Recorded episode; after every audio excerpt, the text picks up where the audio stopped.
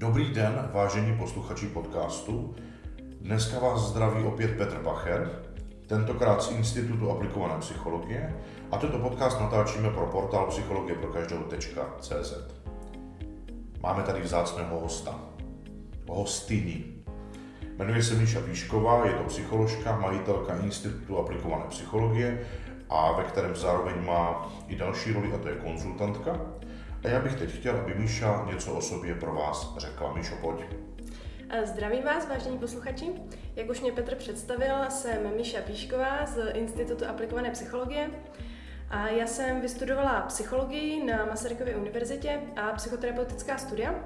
Potom jsem se věnovala uh, managementu a vystudovala jsem magistra v managementu na Univerzitě aplikovaného managementu. Do institutu jsem přišla jako pomocná síla při výzkumu na výzkumných pracích a za tu dobu jsem si prošla velmi významnou cestou.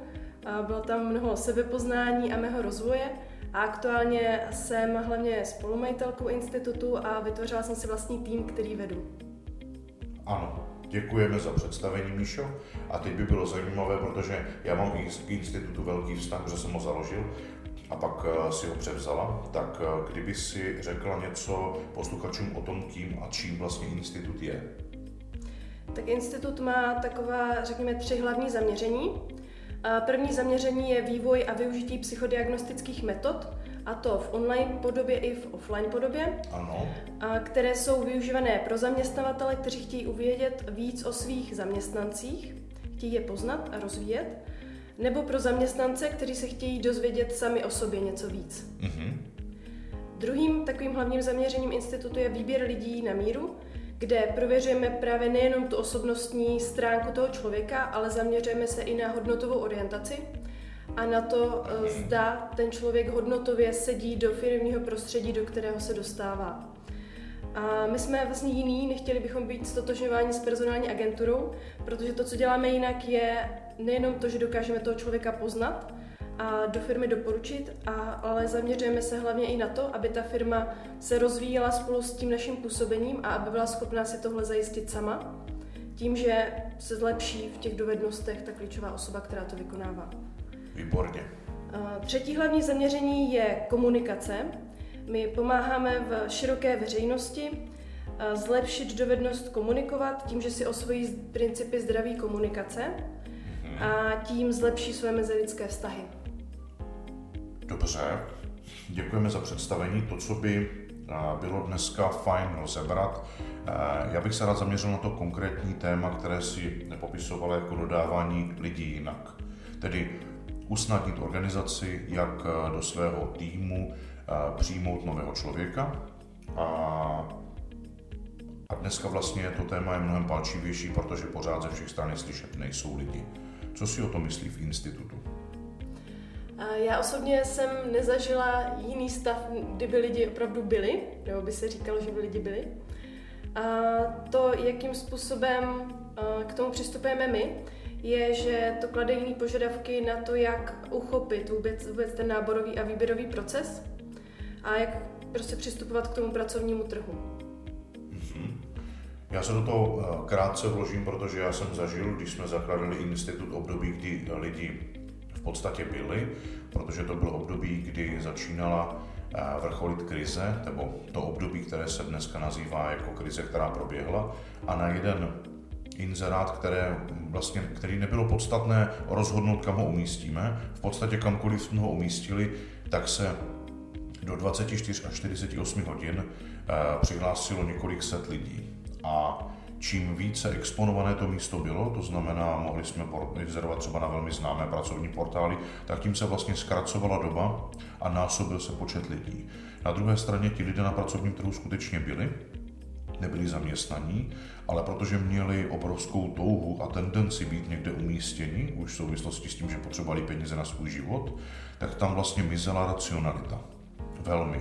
Vypsala se pozice na manažera, obchodního šéfa, představitele nějaké organizace, který má řídit a hlásili se lidi, kteří to prostě zkoušeli a v podstatě soutěžili, kolik těch odpovědí na různé inzertní nabídky pošlou, takže přicházeli kuchaři, uklízečky, svářeči a vlastně všichni byli tak jako iracionálně smýšlející, co kdyby náhodou, když bych neodpověděl, tak by mi vypadla šance, že by mě vzali a bylo vlastně velmi náročné do organizace člověka, člověka přijmout, protože jsem-li někdo, kdo se tím zabývá seriózně a kompetentně a hlavně zodpovědně, tak při představě, že bych těm uchazečům nevěnoval takovou pozornost, tak by mi mohlo skutečně utéct mohla by mi udělat možnost, že ho skutečně zaměstnám, protože právě za tím neotevřeným e-mailem nebo neotevřeným životopisem se skrývá někdo, kdo by pro mě mohl být prospěšný.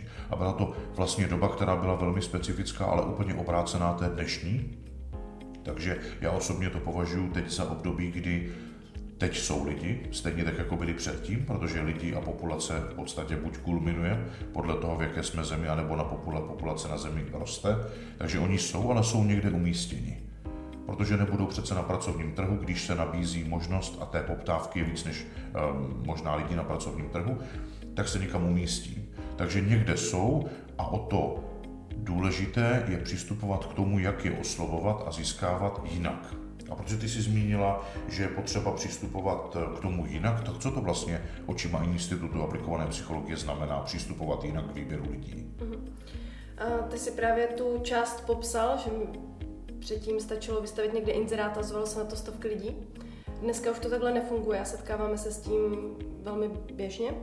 To, co eh, a jakým způsobem k tomu přistupujeme my, je eh, zapojení firemní kultury do procesu náboru a to tak, že firma ukazuje, kým je, aby přilákala ty vhodní uchazeče k sobě. Mm-hmm.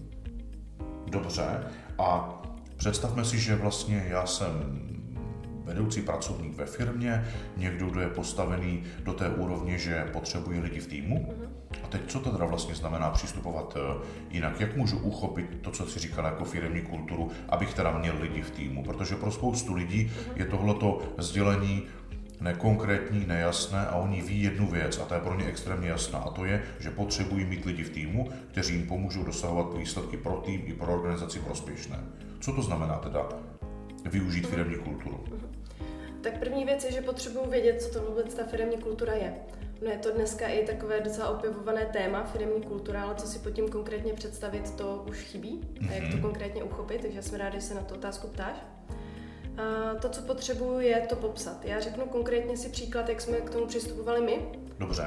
A to přímo v institutu. Mm-hmm. Já jako vedoucí mám samozřejmě představu o tom, kým chci, aby firma byla, kým chci, aby byli lidi ve firmě a jakým způsobem mají být hodnotově orientovaný, na čem si jako firma zakládáme. Tohle určitě je potřeba, aby ten člověk, který je v pozici majitele, aby měl o tom tu jasnou představu a zároveň potom šel za tím týmem, za těma lidma a od těch lidí zjistil zase tu jejich představu. A my jsme k tomu přistupovali tak, že jsme využili prostředek metody Get to Know Me, která se skládá z karet, které nám pomohly právě pojmenovat ty klíčové hodnoty firmy. Mm-hmm. Takže jednak jsme si všichni společně jako tým vyložili svoje základní hodnoty, takže každý jednotlivec vlastně mluvil o sobě, o tom, co je pro něj v životě důležitý, o tom, jak k tomu svým životu přistupuje, jak ty hodnoty naplňuje. A potom jsme se bavili jako tým o tom, kým vlastně chceme jako ten tým být a jaké hodnoty chceme skrze firmu manifestovat. A došli jsme právě k souboru několika základních a klíčových hodnot, které jsme jednak pojmenovali a taky definovali, aby bylo jasné, co vlastně tím myslíme.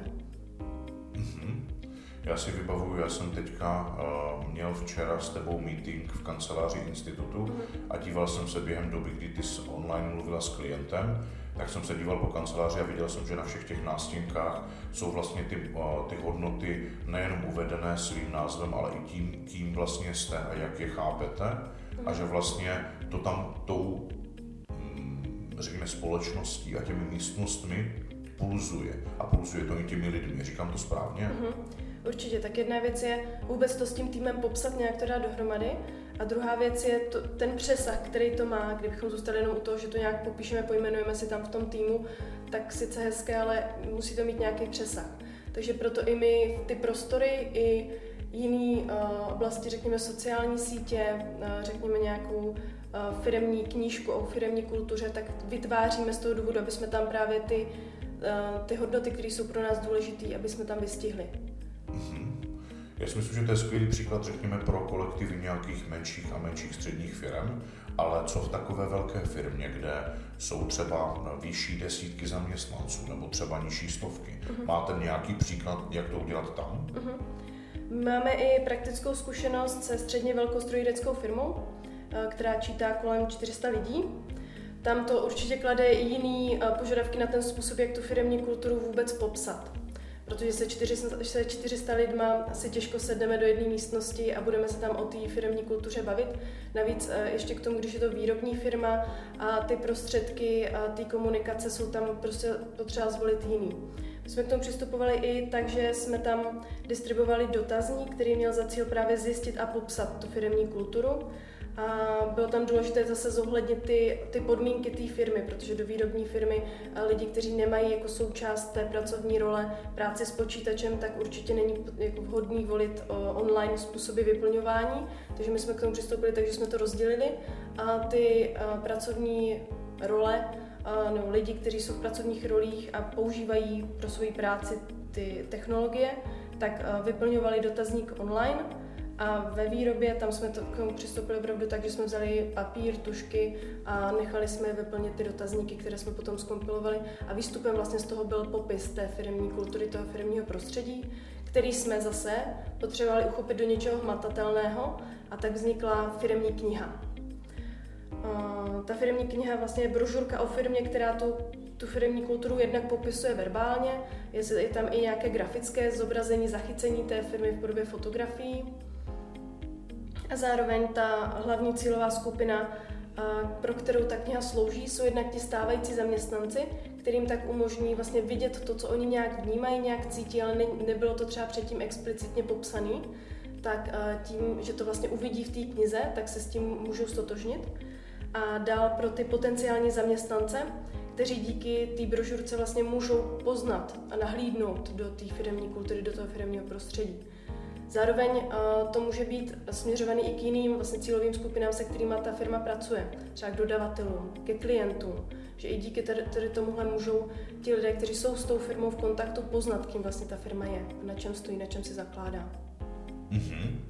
Já si myslím, že to bylo hezky vystižené. Já se do toho dokonce dokážu vložit i z toho pohledu, že institut zažívám, protože uh, jsem jeho okrajovou součástí a vím, že v těch malých firmách v momentě, kdy dochází k té diskuzi osobně, tak se vlastně Eh, zásadně utužuje i vztah, protože se baví ten kolektiv o tom, kým vlastně nejenom je, jak se vnímá, ale kým by chtěl být a můžou tam ty aspirační eh, sdělení eh, v podstatě být zachyceny tak, že když někdo říká, kým by tím chtěl být, tak se to může stát součástí plánu a on se tím opravdu stane. A právě tím, že se tohleto pojmenuje zveřejní, někam umístí, firma tím začne žít, začne tím dýchat a začne se tím směrem měnit, takže každý účastník toho týmu má možnost a právo se vyslovit a v tu chvíli ovlivňuje vlastně firmní kulturu, protože se vyslovil a někam ten tým společně směřuje. Já si pamatuju, že v té uh, středně velké strojírenské firmě, tím, že to bylo ne způsobem, všichni se zašli u krbu, ale eh, bylo to dotazování, protože ta firma je velká, pracuje na směny a tak dál. A dokonce se tam počítá i s tím, že distribuje se dotazník, tak se vrátí jenom v omezené množství lidí, protože jednak je anonymní, nebo byl anonymní, ale druhá věc je, že někteří lidé se k němu ani nedostali, protože byli nedovolené a tak dál, ale při dostatečně velkém množství respondentů se dá vyhodnotit a ta kultura zachytit já si vybavuju, když jsme vyhodnocovali ty výsledky, tak to nebylo zajímavé jenom z pohledu firmní kultury, ale zajímavé i z pohledu toho, jak lidé na firmu nahlíží, co vnímají jako správné, žádoucí a chtějí, aby to pokračovalo, co navrhují změnit a v momentě, kdy se dávaly kontingenční vztahy do toho výzkumného šetření, to znamená v té tabulce se vyhodnocovali, co vlastně ty odpovědi měly přinést, tak tam vycházely i velmi zajímavé odpovědi pro vedení firmy nejenom v souvislosti s firmní kulturou, čili každá ta Zároveň to jako, že každá ta cesta eh, by měla být určitě jako prospěšná pro tu firmu, měla by jí pomoct, měla by ale následovat to, jaká situace vlastně ve firmě panuje a měla by eh, být nastavena tak, aby eh, poskytla i informace, které jsou a můžou z toho být jak si vytaženy i mimo těch. Říkám to správně? Říkáš to skvěle. Skvělý. Hmm. Pojďme se teď podívat na to, kdy já si vybavuju, když jsme pracovali i dřív pro různé firmy, jak tam vznikala a funguje firmní klima. Vybavuju si vlastně dvě, eh, dvě teďka firmy, které mě napadají, já je nebudu jmenovat. Jedna je opravdu obrovská, je to mezinárodní strojírenská firma, kde eh, je zajímavé, že i když je mezinárodní, i když je strojírenská, i když je tady mnoho desítek let po světě a stále expanduje, tak je vlastně stále rodina, protože je vlastněna rodinou, která pokračuje v těch generacích od zakladatelů.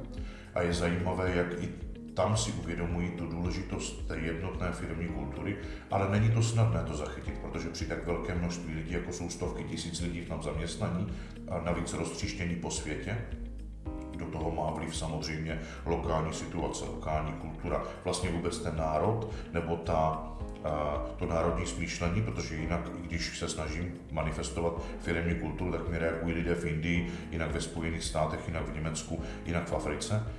A je to zajímavé, jak oni tomu proaktivně přistupují a jak vlastně díky tomu, že ne všichni jsou kompetentní tu firmní kulturu sdílet nebo ji chtějí sdílet, ale ta většinová atmosféra tam stejně je přesně odpovídající té uh, požadované firmní kultuře, kterou vlastně přes ty vnitřní materiály a vnitřní uh, komunikační kanály komunikují napříč tou firmu a hrozně se mi to líbí. Určitě to je náročná práce, určitě v momentě, kdy vydají nějakou novou věc týkající se firmní kultury, tak než se to dostane do těch posledních závodů, tak to nějakou dobu trvá a možná v momentě, kdy to ty poslední závody akceptují, tak už se v centru vyvíjí nebo vytváří nové, takhle to vlastně koluje. Jako nikdy nekončící práce a to bych chtěla, aby v tom zůstalo zachyceno, protože péče o tu firmní kulturu je nikdy nekončící a oni i když zažili spoustu krizí, protože jsou tady desítky let, když zažili spoustu období konjunktur, tak vlastně pořád na tom pracují intenzivně a jako fakt přijali to, že to nikdy nekončí, pořád se tomu věnují a to je důvod, proč prosperují třeba právě z toho pohledu přitahování těch správných lidí. Já uvedu ještě jednu firmu, která je vlastně specifická v tom, že je taky mezinárodní, není tak velká a je typická tím, že kdekoliv se objeví, v jakékoliv zemi nebo krajině, tak vlastně její lokální zastoupení má zhruba do 50 lidí, ne víc. Zatímco ta předchozí, ta tady má jenom v České republice několik závodů, kdy v jednom je, maxim, je kolem 5-6 tisíc lidí, což už je obrovská masa, zatímco ta druhá, ta rozsevá ty pobočky v malém množství a o to kvalitnější je možné tu firmní kulturu zachytit a vnímat je tam, protože třeba Oni se vyznačují tím, že každé jejich zastoupení vypadá úplně stejně. Stejné materiály, stejné barvy, stejné uspořádání místností, jak vevnitř, tak i zvenčí. Stejný plot, stejný pozemek, stejná úprava terénu. Prostě v podstatě kamkoliv přijedete, tak je to úplně stejné a dokonce typické ještě tím, že za plotem v, té, v tom areálu té firmy, v tom lokálním zastoupení, je vždycky kus z té mateřské firmy a to je ten kámen, který vlastně ta mateřská firma tam vydolovala a vlastně ona ho doluje vždycky do toho lokálního zastoupení doveze, označí ho jako, že toto je základní kámen z matky z toho a z toho místa, z té a z té doby, aby tam zanechali kus sebe a podpořili tu firmní kulturu a přistupují k tomu velmi systematicky, i možná proto, že to je firma pocházející z centra a to je Německo, kde jsou velmi pořádku, milovní, systematičtí a velmi jednoznační, ale vlastně to všechno, co jsme teď dneska řekli, je jenom ve jménu toho, že o firmní kulturu je zapotřebí pečovat a firmy, které to dělají, tak vlastně nezažívají krizi, protože se umí plynule měnit v závislosti na tom, co okolní podmínky a pracovní trh poskytuje. Jak to vidí v institutu? Mhm. Jo, mě k tomu, co říkáš, napadá určitě to, že ten manifest a způsob, jakým, ta, jakým tu firmní kulturu ukazujeme, může být různý a opravdu záleží na té konkrétní firmě, že to, co si teďka popisoval za ten příběh, a opravdu vystihuje to, že jedna věc je mm, udělat firmní kulturu a sjednotit ji materiálně z pohledu nějaké budovy nebo prostor. Další věc, kterou jsem popisovala já, je, jsou nějaké firmní knihy, firmní brožurky nebo výzdoba vůbec toho firmního prostředí, které uh, tam je. Ale může to být i další různé jiné podoby, což třeba film nebo nějaký videospot, kde právě tu firmní kulturu popisujeme, vystihujeme. A že tady tohle, ten způsob je opravdu různý v závislosti na tom, jakou konkrétní firmu se jedná a jak je zvyklá komunikovat, jak chce komunikovat. Skvěle. A vlastně ve skutečnosti pro všechny z nás je zapotřebí důležitý výsledek. Nejenom to povídání si o tom, ale i ten výsledek, který vlastně pro firmu má znamenat a je potřebný na úrovni, kdy firma má dostatek materiálu, skutečně kvalitního personálního marketingu, kdy chápe příjem lidí, ne jako nábor, ale jako skutečný výběr, který magnetickým způsobem přitahuje ty správné, protože ta firma ten personální marketing manifestuje správný, anebo na druhé straně odpuzuje ty, kteří jsou určitě vhodní pro jinou firmu nebo pro nějakou úplně jinou oblast. A tohle je v podstatě jedno, jak to firma stvární, ale určitě to potřebuje mít rozličnou nebo rozmanitou podobu, která je na druhé straně zase opravdu přilehavá a správně nastavená v souvislosti s firmou, takže úplně jiný způsob volí softwarové firmy, jiný způsob potřebují volit výrobní firmy, ale vždycky k tomu potřebují přistoupit marketingovým způsobem, protože ve skutečnosti eh, získávání lidí vlastně i když se to dneska jeví o to důležitější, tak vždycky byl obchod. Vždycky to bylo o tom domluvit se, za jakých okolností my někoho hledáme, za jakých okolností se objevuje ta nabídka a kde se uzavírá ten vztah a dohoda, kdo nastoupí, za jakých podmínek a kým vlastně pro organizaci bude. A ta firma vždycky potřebuje přistupovat tímto způsobem, protože to teď je o to víc vidět, ale bylo vždycky. Vždycky to bylo o obchodu a firma proto, aby mohla dobře získávat lidi a přitahovat jako magnety správné, tak potřebuje vždycky dost materiálu, ať už to jsou internetové stránky, kde prosakuje firmní kultura, personální marketingové materiály o firmě, Eh, možná eh, firemní brožura, možná dokonce firemní kniha. Je spousta firm, které mají firemní knihu. Jsou to samozřejmě ty větší, které si to buď mohou dovolit, anebo se tomu věnují tak moc a je to pro ně tak důležité, že i když jsou menší, tak se tomu věnují na této úrovni a jsou firmy, které mají třeba svůj film jako je Google, který si dokázal zaplatit film stážisti, kde ho obsadil hollywoodské známé hvězdy a vlastně natočil film o tom, co to je Google Hiring a jakým způsobem probíhá přijímání lidí a tím násobným způsobem podpořil zájem a množství zájemců o to pracovat v Google. Nicméně institut myslí na to, že chce podpořit i v této oblasti firmy menšího a středního charakteru, ale možná i ty větší, které na to zatím nemysleli a vytvořil pro ně produkt. Řekni nám o tom víc. Mm-hmm. Přesně tak. Vzhledem k tomu, jak je to pro nás důležité, tak jsme napsali knihu Cheating Book, což je takový tahák pro jakéhokoliv nového pracovníka ve firmě, který mu má právě usnadnit ten start na té nové pozici, usnadnit porozumění jeho roli a toho, co se od něj očekává v té roli, aby tak věděl, jakým způsobem do té konkrétní firmy, ale i do těch konkrétních rolí, které tam má zastávat, aby do nich zaplul a co nejdřív a nejistěji v nich začal být úspěšný. A protože si tu knihu napsal Petře ty, tak já tě teďka vyzvu k tomu, aby si ty o ní něco řekl. Dobře, tak já se toho chytnu. Eh, vlastně je to takový manifest institutu a mě, který obsahuje to, co jsme za dobu, kdy fungujeme, a vlastně my jsme tento rok oslavili 10 let fungování, ať už za doby krize, konjunktury, doby mezi krizí a konjunkturou, co jsme prostě ve firmách zažili a že jsme jich konzultovali několik set. Tak eh, co jsme vlastně zažili, že pro firmy je důležité? Jaké hodnoty, jaké principy? A natolik jsme s tím pracovali a zobecnili to, ale uvedli na konkrétních příkladech, že vlastně z toho vzniklo takové malé dílo. Malá publikace, velmi jednoduchá, která je napsaná takovým způsobem, aby byl prospěšný pro každou firmu, které záleží na tom, jaké lidi k sobě přitahuje, záleží na tom, jak je ve firmě etabluje, jak je adaptuje přes ty úvodní mm, doby toho začátku spolupráce a jakým způsobem chce, aby ten člověk v té firmě byl co nejdřív výkonný do té míry, že pochopí význam role nebo roli, které ve firmě a v organizaci zastává, začne skutečně samostatně a bez vnější pomoci nebo bez vnějších impulzů tu roli vykonávat, stotožní se s ní, najde si v té roli nebo v těch rolích to, co ho činí šťastným a začne v ní nejenom vykonávat tu práci a dosahovat výsledků, a začne být i samostatně kreativní a tvořivý v tom, aby tu roli obohatil, aby té organizaci vrátil to, že v době, kdy začínal, a organizace do něj investovala peníze, protože počítá s tím, že najmout nového člověka je zpočátku investice, tak aby si to uvědomoval do té míry, že je ochotný a v plném vědomí pokory ty peníze a ta, ten čas a tu energii prostě svojí aktivitou a přínosem té organizaci vrátí. A ještě protože to je investice, tak s tou organizací splyne a bude pro ní prospěšný nadále, dokud se v té organizaci neposune buď svým vlastním zájmem o vnitřní rozvoj na nějakou vyšší pozici v rámci té hierarchie, anebo prostě organizaci nedá všechno, co mohl a měl? A protože organizace i on se dohodnou, že dál pokračovat nebudou, on pokračuje v jiné, tak aby toto se dělo za plného vědomí a té skutečné opravdové a řekl bych autentické angažovanosti toho člověka, který si tu svoji roli v té společnosti uvědomuje, protože je vlastně uvědomilý i tím, že si uvědomuje roli nejen ve společnosti, v níž pracuje, ale ve společnosti, v níž žije.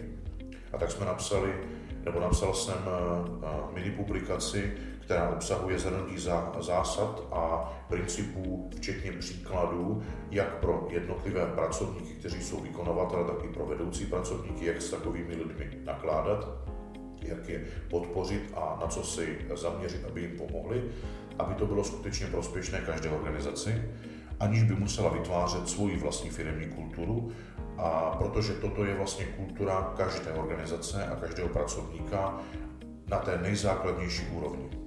A proto jsme se rozhodli to nejenom napsat, ale i vydat. A navíc jsme připravili speciální program, že firmy, kterým se to zalíbí a chtěli by si to přizpůsobit svým barvám a vnést do toho i své hodnoty, vnést do toho i své principy a tu brožuru si obohatit a přizpůsobit tak i pro ně, je dneska nachystaný tento customizovaný program který umožní za absolutně minimální prostředky si to vlastně přizpůsobit, vytvořit a tento vzor si pro sebe udržovat, rozvíjet a dávat ho buď stávajícím pracovníkům nebo těm novým, anebo vlastně všem potenciálním, které by tohle mohlo oslovit, aby si je přitáhli. To je vlastně ten cheating book a já teďka, když nad tím přemýšlím, jak jsme to téma rozebrali, tak si myslím, že zůstalo i dost pro další podcasty na toto téma a my bychom se teďka mohli posunout pomalu k závěru. A to, co nás teďka čeká, je vlastně poselství. Tedy, když by si posluchači z dnešního podcastu měli odnést jednu jedinou věc, která by je měla někam posunout, která by to byla? Uh-huh. Za mě určitě to, že je opravdu důležitý klást ten důraz na, ten kontakt s tím novým zaměstnancem a na tu dobu, ve které se on etabluje, poskytovat mu dostatečnou míru komunikace, protože to má vliv jednak nejenom na to, jak se cítí, ale i na to, jak rychle se zapracuje a jak rychle a jaký výsledky bude dosahovat. Skvěle, děkuji za poselství z institutu od Míši. Já přidám svoje.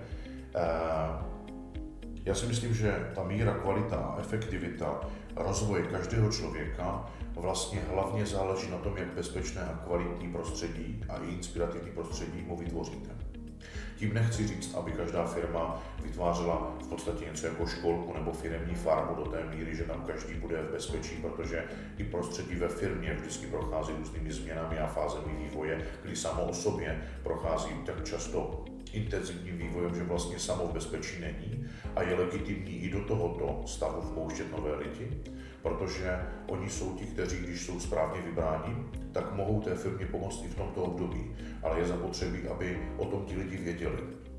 Aby věděli už třeba z přijímacího pohovoru nebo z rozhovoru v nějakém z těch kol eh, s příslušným vedoucím pracovníkem, že teď ten nový pracovník je očekáván a potřebný právě proto, že to oddělení není v pořádku a on potřebuje někoho, kdo tam pomůže vnést tu žádoucí míru pořádku, žádoucí míru systému nebo procesu.